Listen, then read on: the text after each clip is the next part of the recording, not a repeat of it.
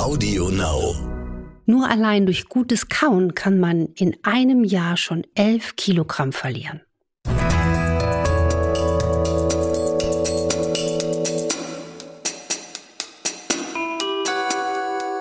Dr. Anne Fleck, Gesundheit und Ernährung mit Brigitte Leben.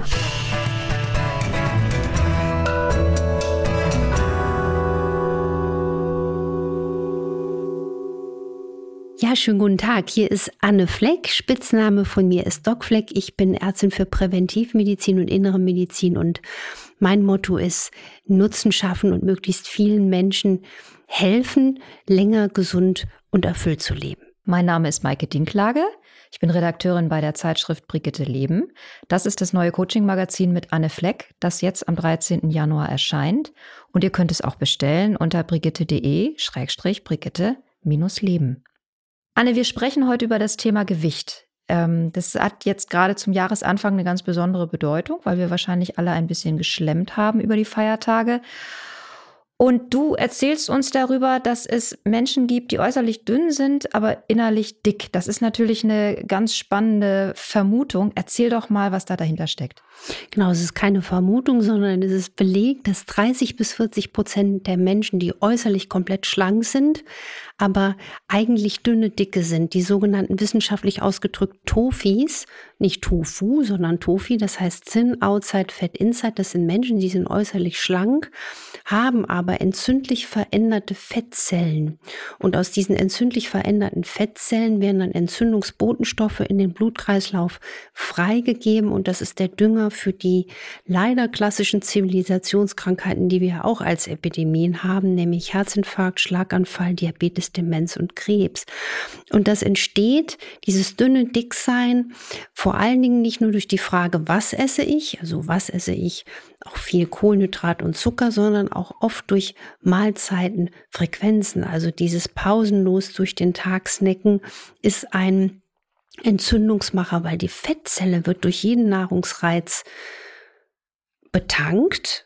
Das Insulin schließt die Zelle als Schlüsselhormon auf, drückt die Nährstoffe rein und wenn dann immer, immer, immer wieder was nachkommt, dann hat die Zelle gar nicht die Chance, auch mal wieder was freizugeben. Sie wird immer größer und größer und schreit dann quasi wie in einem SOS-Rettungsruf, ich muss jetzt aber besser mit Blut versorgt werden. Und so ist die Entzündungsreaktion des Körpers eigentlich gar nichts Böswilliges, sondern eigentlich will unser Körper uns immer liebevoll helfen.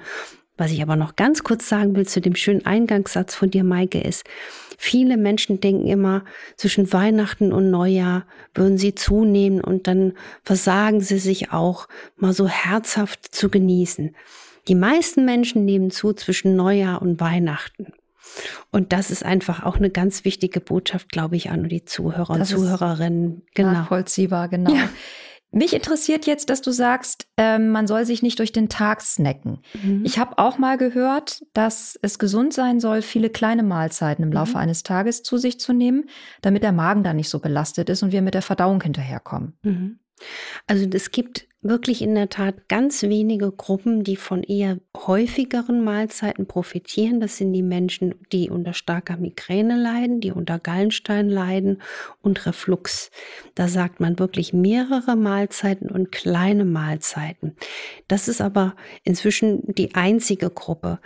Die andere, das ist ja die große Mehrheit der Menschen, profitiert davon, dass man sagt, drei Hauptmahlzeiten am Tag und gibt dem Körper auch mal die Chance, zwischendurch zu verdauen. Und nicht immer wieder oben wird was reingeschoben.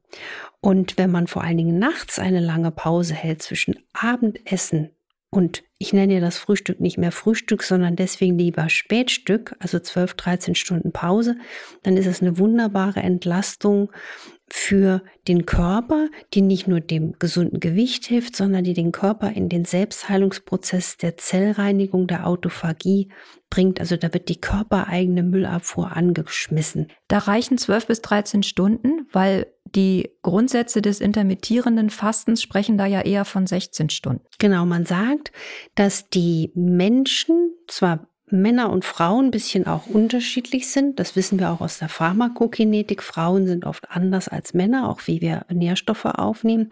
Aber die Frau kommt angeblich eher in die Autophagie als der Mann nach zwölf Stunden und der Mann eher nach 13 Stunden. Und man muss wirklich auf sich individuell hören. Ich warne immer davor, jetzt nur, weil man irgendwo eine Zahl hört, zu denken, das muss ich jetzt so machen. Man spürt eigentlich, der Körper ist unser bester Freund und der sagt uns auch, wenn 16 Stunden zu lang sind. Also es gibt manche Leute, die kommen auch schon mal mit 12, 13 Stunden deutlich weit. Erklärst du nochmal, was Autophagie bedeutet? Gerne. Und zwar Autophagie kommt aus dem Griechischen von Autos selbst und Phagein fressen. Das heißt, der Körper frisst sich selbst auf. Und das ist total faszinierend. In unserer Zelle, in der kleinsten Einheit des Körpers, geht dann eine Putzkolonne durch. Wenn also kein Blutzuckerreiz gesetzt wird, kommt diese Müllabfuhr in Schwung und körpereigener Zellschrott wird aufgefressen, recycelt und dann ausgeschieden. Also der Körper ist ein wirkliches Wunderwerk. Wie stelle ich denn bei mir selber fest, ob ich so eine schlanke Dicke bin? Ich kann mir ja nicht selber in die Zellen gucken. Genau, das ist eine ganz wichtige Frage. Da habe ich folgenden Tipp, den man einfach zu Hause machen kann. Man kann sich den Bauchumfang messen. Also wenn man auch einen, einen vergrößerten Bauchumfang hat, spricht das dafür, dass man ein Tofi, ein dünner Dicker ist. Es gibt aber Menschen, die haben auch einen schlanken Bauchumfang und haben trotzdem entzündete Zellen im Körper. Und da ist ein ganz einfacher Tipp, den ich gebe, beim nächsten Hausarztbesuch mal den nüchtern Blutzucker messen lassen. Das zahlt auch jede Krankenkasse, kostet wirklich ein Apfel und ein Ei, nicht mal.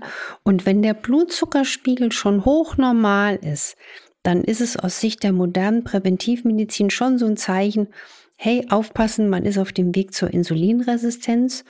Und diese insulinresistenten Menschen, das sind auch klassischerweise die Gruppe, die zu den dünnen Dicken zählt. Deswegen gehören auch Raucher, die oft von der Insulinresistenz betroffen sind, zählt man zum Großteil auch zu der Gruppe der Gefährdeten. Du musst nochmal Insulinresistenz erklären. Mhm. Insulinresistenz bedeutet, dass wenn man immer wiederholt isst oder auch zum Beispiel Rauchen, begünstigt das Phänomen, dass die Rezeptoren an den Zellen für das Insulin, die werden betriebsblind, die erkennen das Insulin nicht mehr. Das heißt, der Körper braucht immer mehr Insulin, um mit der Blutzuckerregulation klarzukommen. Und deswegen ist es so wichtig, dass man ganz bei dem Thema Gewicht nicht nur daran denkt, jetzt eine schlanke Linie zu haben, sondern dass das Ziel sein muss, ich will gesund sein.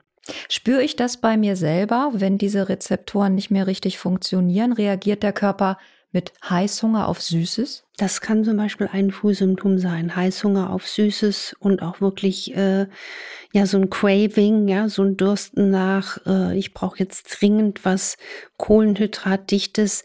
Und das Interessante ist, je häufiger man dann auch Kohlenhydrate und Zucker isst, kann man dann auch Entzündungsprozesse im Körper im Hypothalamus in der Hirnregion ankurbeln, die einem dann auch immer wieder sagen, du musst das jetzt essen. Also man, man züchtet sein Suchtzentrum im Gehirn auf Süßhunger und verschlimmert dadurch die ganze Stoffwechsellage. Interessanterweise sagst du ja, diesen Heißhunger auf Süßigkeiten kriegt man relativ schnell bewältigt, indem man die Süßigkeiten einfach mal eine Weile absetzt.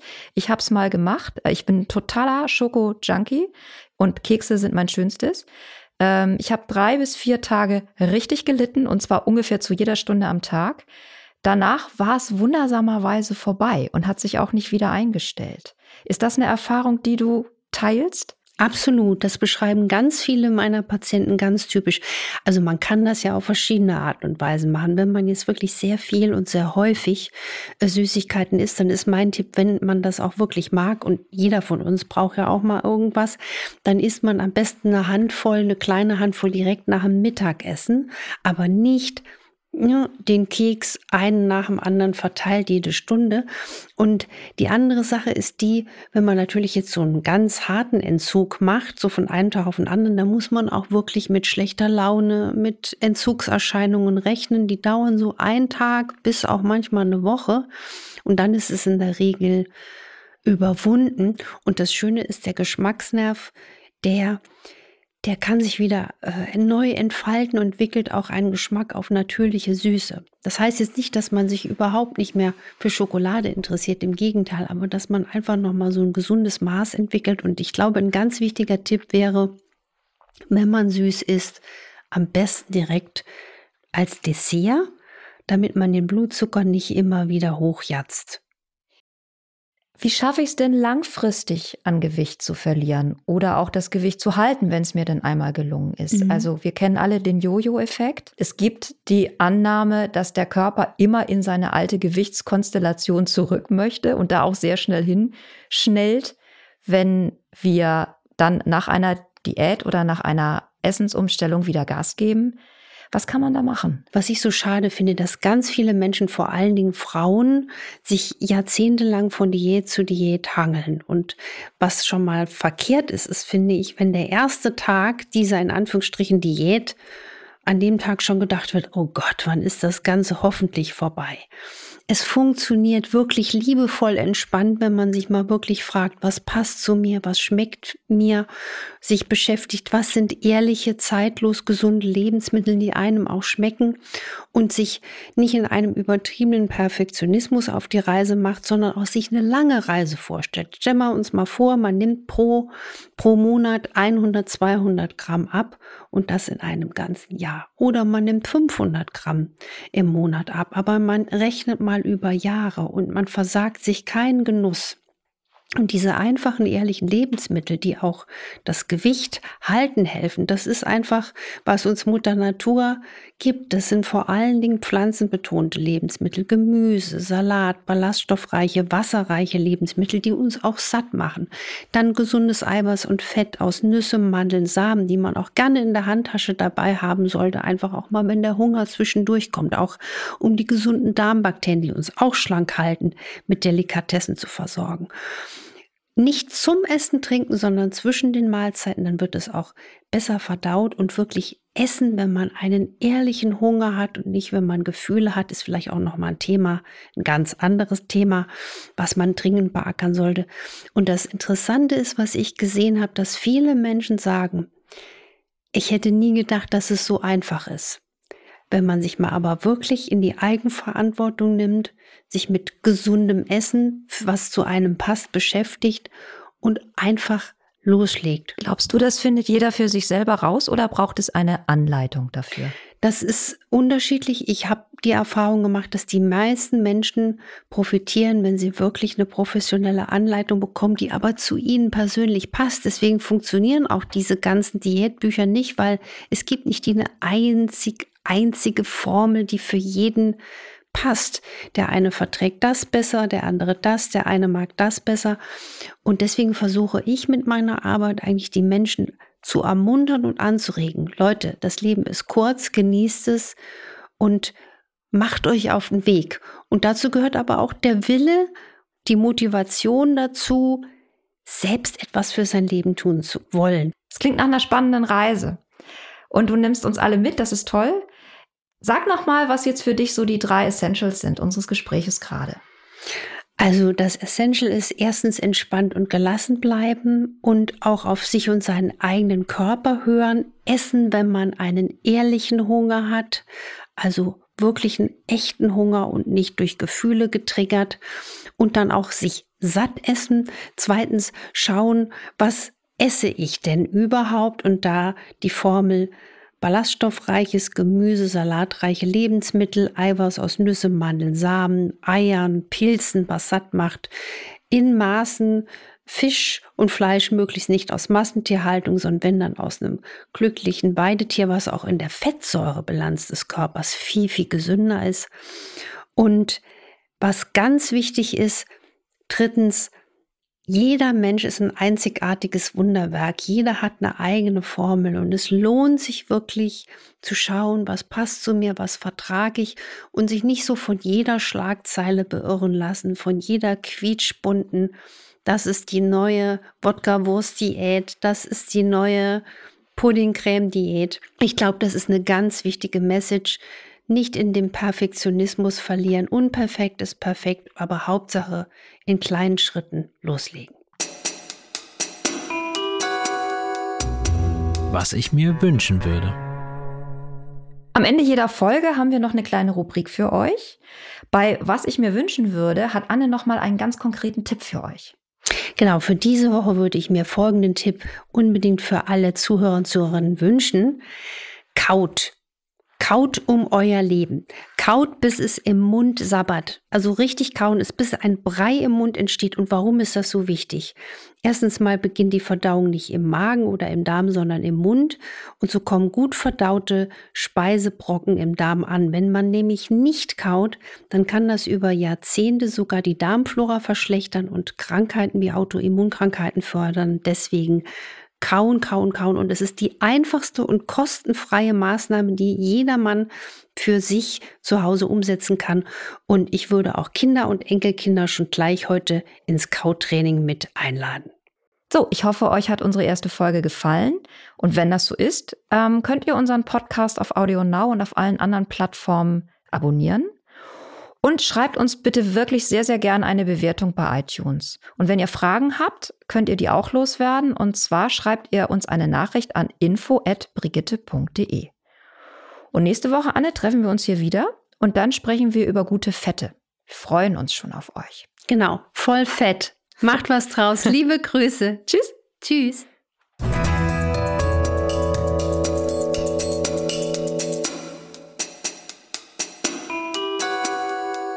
Dr. Anne Fleck, Gesundheit und Ernährung mit Brigitte Leben.